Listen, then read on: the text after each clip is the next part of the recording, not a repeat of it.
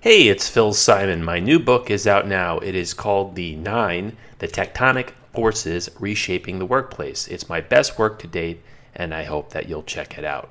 Thanks. He says there aren't any easy answers. I say he's not looking hard enough.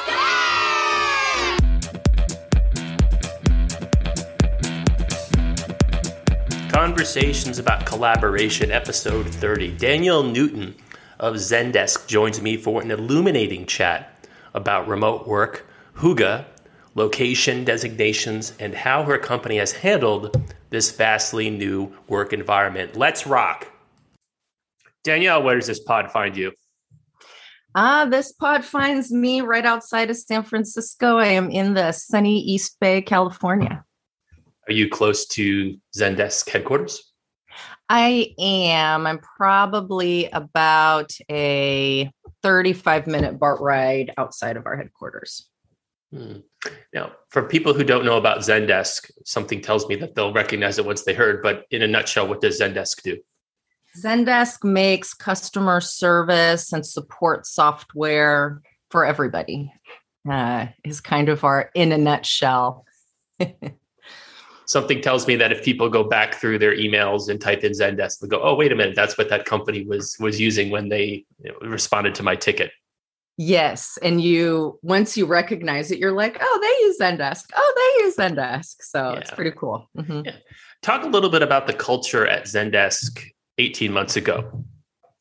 The culture at Zendesk 18 months ago. Uh, Zendesk is a company that uh, is very focused on culture. And in terms of just our overall, you know, I would use words like we are focused on inclusivity, we are focused on our social impact. Um, our um, founder, who's now our CEO, one of the founders, who's now our CEO, he is a Danish gentleman. And so our offices had very much of a Danish vibe. I don't know if you've ever heard of the term hygge. H Y G G E. It is, um, there are books written about it, but it is this, um, it's the Danish version of kind of cozy at home, that feeling of warmth, of community, of family. And that is sort of the, um, the underlying way that we were designing our offices. So it's a lot of wood, plants, um, very clean type of a of a vibe. And we were very much an in office company. You know we came to the office we talked in person. It was the expectation that everybody was in office. About 4% of our workforce was remote so very very low. And um, i had been pre-covid tasked with moving us from a one to one desk to person ratio to a one to 1.3 desk to person ratio. So for every um, 13 employees, we would have 10 desks for them.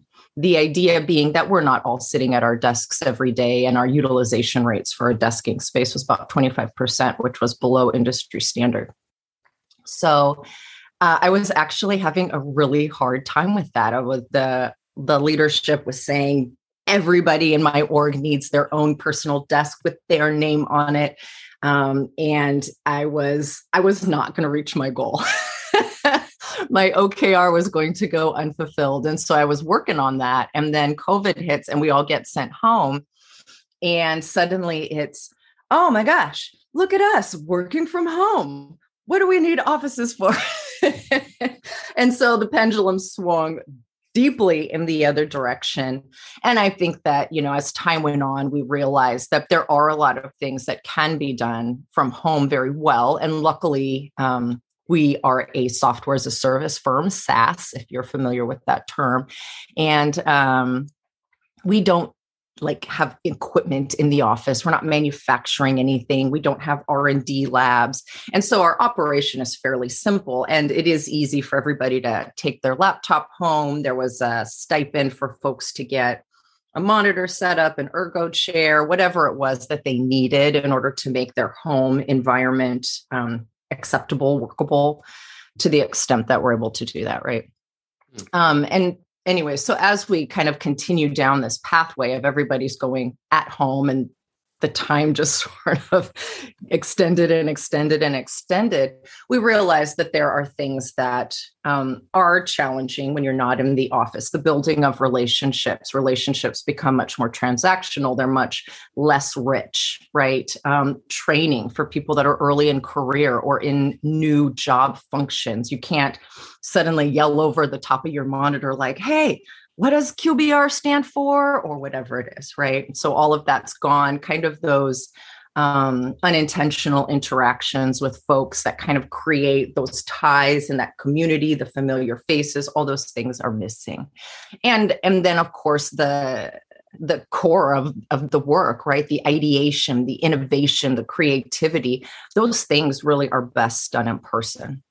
Mm-hmm. And so you go back and you say, okay, how do we rethink about our work, our workforce, our workspaces in order to recreate this idea of we don't need to be in the office 40 hours a week in order for our company to run, but what do we need to do? You mentioned that the pendulum had shifted. I'm wondering how quickly, and also talk a little bit about which types of things um, you see in the future um, remaining remote? And is your desk number or your ratio going to what is that ratio now? so I'm for us, we have, you know, gone through this whole iteration of something we're calling location designation. So it's essentially, you know, uh, a designation by role that says this is an in-office role with a loose guideline that you probably need to be in the office a couple days a week at your manager's discretion, or this is a fully remote role and you don't need to be in the office at all but our offices are here and available for you if you is that what they're calling it? Because i know salesforce is breaking people into buckets. I never heard the term lo- location designation before. Is that your term or that's that- yeah i think that's an internal uh, okay. way that we're phrasing that. Yeah. Yeah. Okay.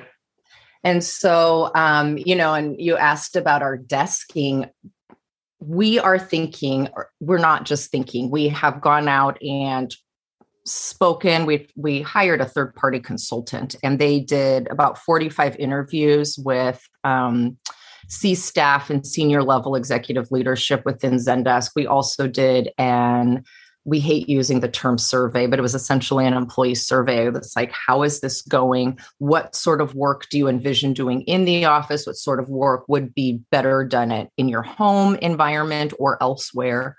Um, you know, as we sort of started to build this idea of hybrid or flexible work, how does that work for us?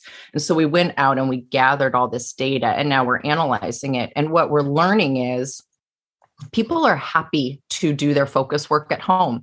They're happy to come into the office twice a week to do the ideation, to talk with their colleagues, to have that face to face time, to go to happy hour, grab coffee, all of those things, right?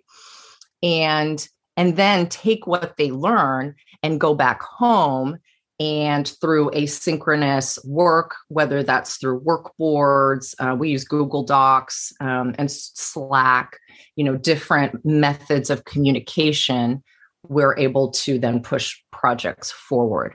And so, as it relates to our office space and our office design, we think we're going to need a lot fewer desks. We think that on any given day, we'll have about 50% of that office's workforce in the office and that you know only 25% of the time they're going to sit at a desk. There and so we're moving much more into these collaborative spaces with tools and technology and away from desking. We still do need some but we don't need as much as we used to. We were talking before we started recording about the New York Times article on Google and the future work. I don't know if you got to the part at which they showed people in circles sitting next to monitors Ah. Um, that strikes me as really interesting because it's not quite the same. And I've even seen these iPad robots where you're basically quote unquote in the office. I mean, is that something that you guys have explored, or I could see it being a little weird, but also better than just being the person on the conference call It's just a voice, right? It doesn't have the same uh, presence, for lack of a better term. Yeah, uh, we are actively exploring those ideas right now. There are, you know, I love the the little robots on an iPad that kind of zoom around the office and can go to your desk and say hello. I think that's a very cool idea. We've um, explored some different sort of 2D, 3D models. So you essentially like you're in your physical office environment or you're at home in your living room or wherever.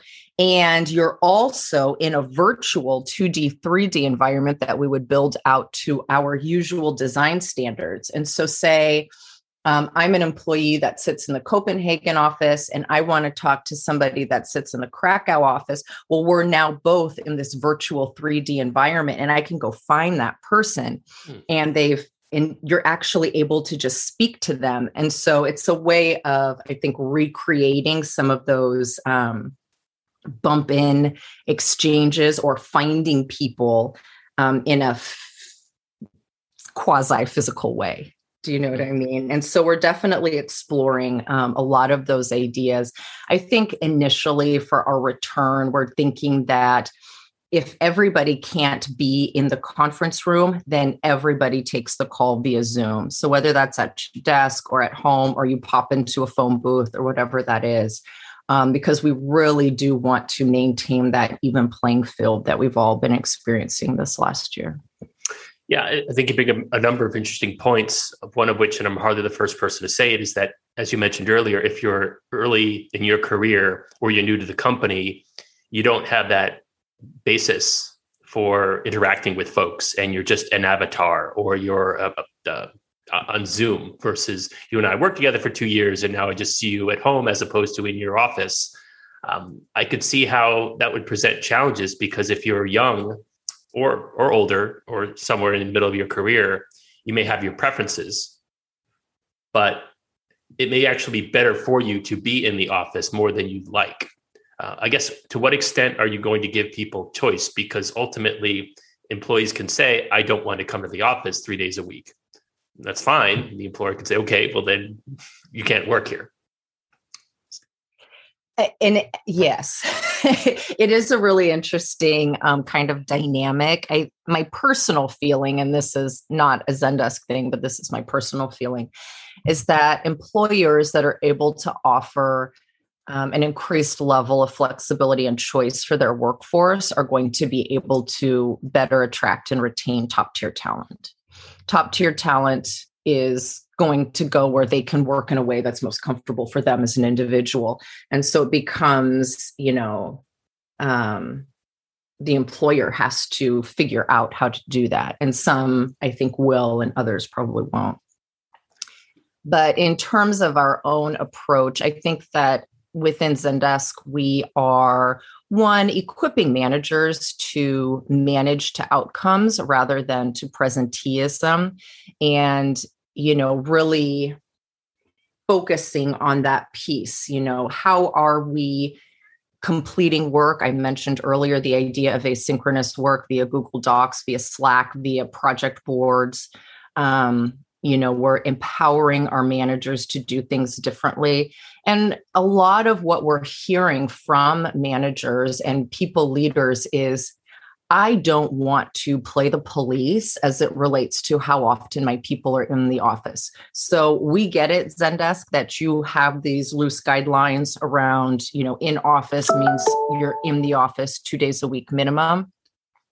But I, as the manager of these people, am not going to require that. I am going to require that they are completing their outputs in the way that I'm expecting them to complete them. And, you know, I don't know that um, right now it feels like that's the direction that we'll move towards, if that makes sense. It does. And I'm really impressed speaking to you because not only do you have a sense of where we are, but you're really willing to admit that you don't know everything and we need to do a survey even though you don't like to call it a survey. So you're looking at the data. Uh, talk a little bit about your background and how it prepared you to have a pretty good handle on this certainly more than i think a lot of people that are struggling with how to make heads or tails out of this.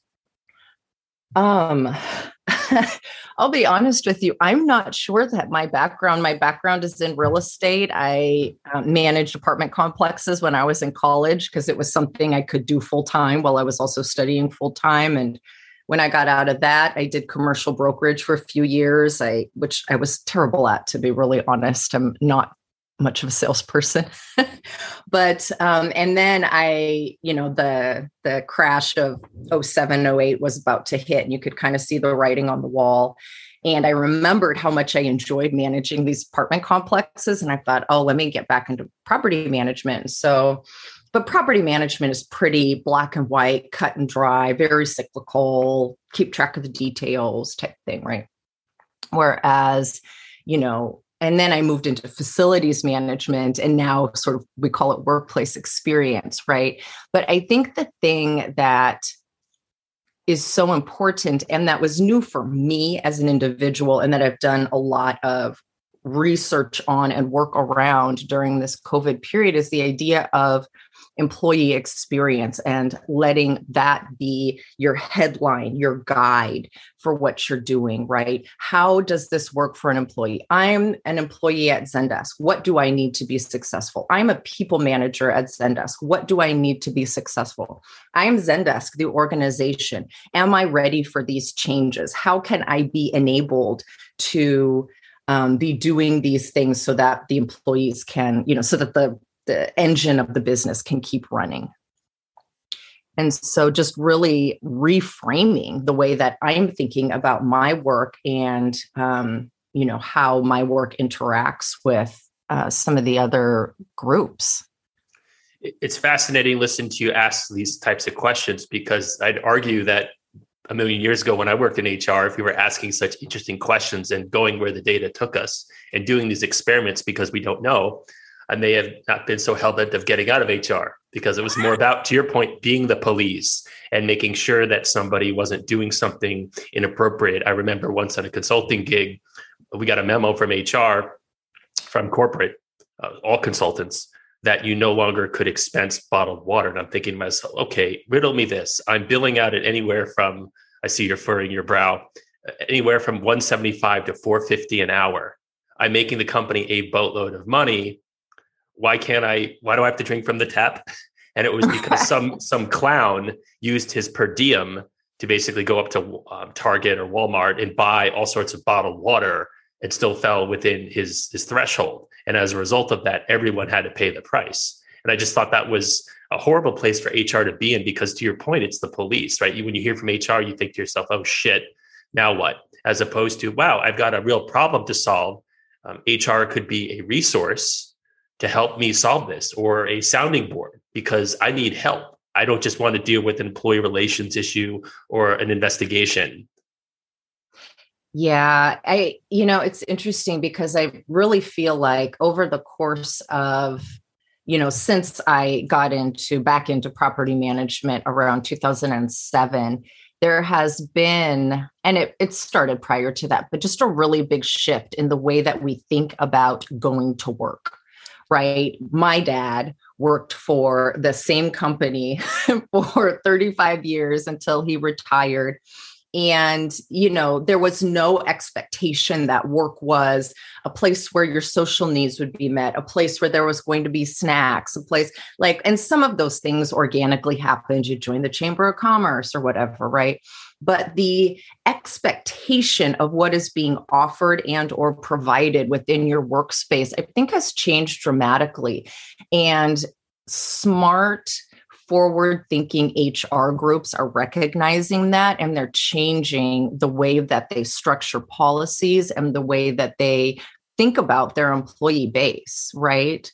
Um, and so you you're seeing all of that kind of manifested right in the way that we approach this and the way that we i think about the zendesk employee as my customer. They are my client. That's how we talk about it right? That's how i discuss it with my teams.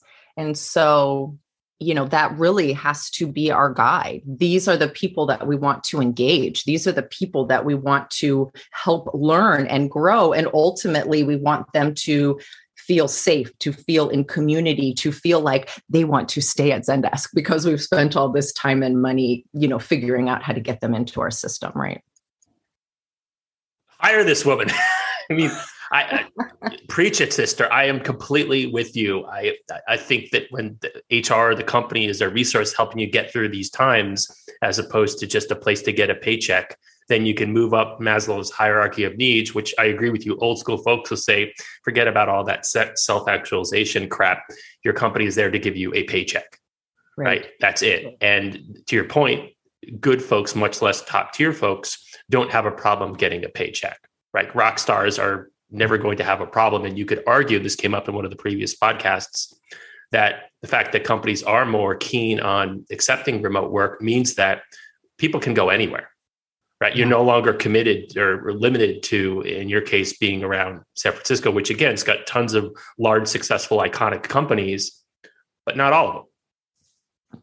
Yeah absolutely. And what if you know, what if I have six kids and living in the Bay Area is not really, you know, it's tough for me. And maybe I've been commuting from Tracy or Mountain House or someplace that's, you know, two hours each way every day. And suddenly I've got these new options. Um, you know, I'm not going to want to go back to doing that every day. Right and um, you know so how are we how are we adapting and also you know i mean i just find it super interesting that some of these you know younger folks the millennials and younger are really thinking about they they see work as as as a social outlet this is a place where my friends are.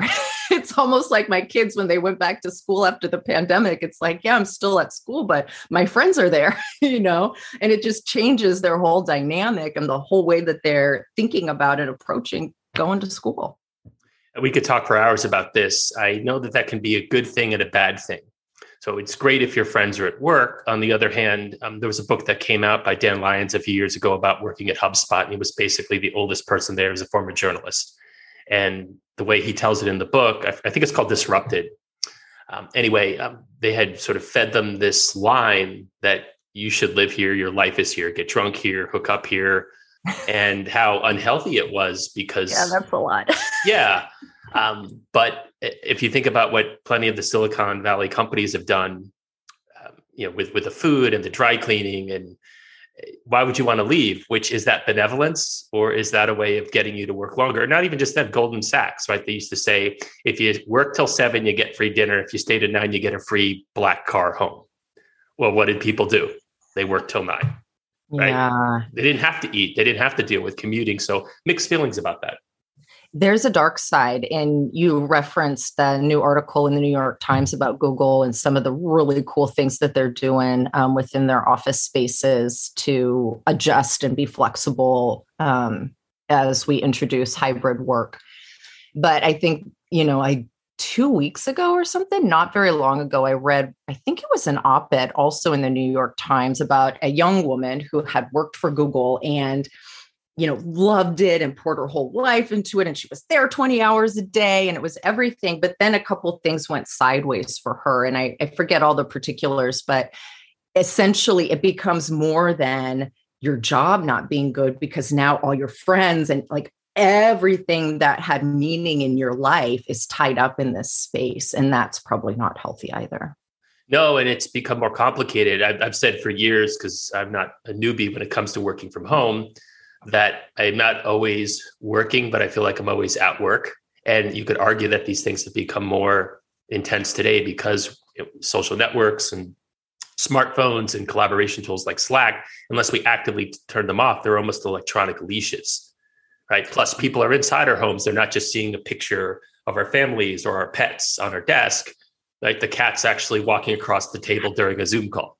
Yeah, right. right Which right. is both, uh-huh. to your point, both good and bad. So fascinating stuff. Um, we'll get you out here on this. What book have you most recently read? Let's see. Uh, we just finished doing a book actually with my directs, and we read it together. It's called Lessons from the Mouse. It's by Dennis Snow. Um, and it's uh, using Disneyland as a model. And it really talks a lot about customer service, the idea of what's in front of the curtain, what's behind the curtain. And I felt like it was really relevant for my group. I have a very um, young, enthusiastic team that hadn't necessarily been given a ton of um, kind of concrete career foundational knowledge you know what does it take to move up within a organization like this sort of thing. And so to just really get them thinking on a different level it's got about 10 chapters and each chapter at the end has some questions questions for discussion. So i didn't have to like prep that much. So um, super cool easy read um, great for you know younger folks or just kind of reminders about you know what's important where's our north star here Sounds good, Danielle. Thanks for joining me. I really enjoyed it. Thank you. I enjoyed it as well.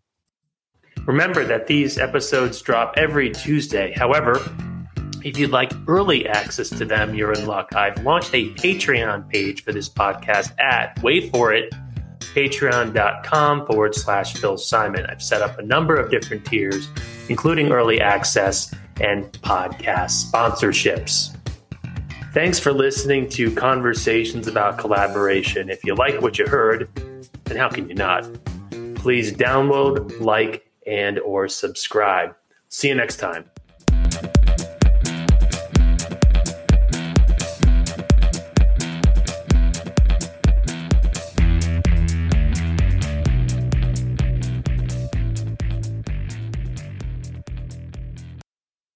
Remember that these episodes drop every Tuesday. However, if you'd like early access to them, you're in luck. I've launched a Patreon page for this podcast at, wait for it, patreon.com forward slash Phil Simon. I've set up a number of different tiers, including early access and podcast sponsorships. Thanks for listening to Conversations about Collaboration. If you like what you heard, then how can you not? Please download, like, and or subscribe. See you next time.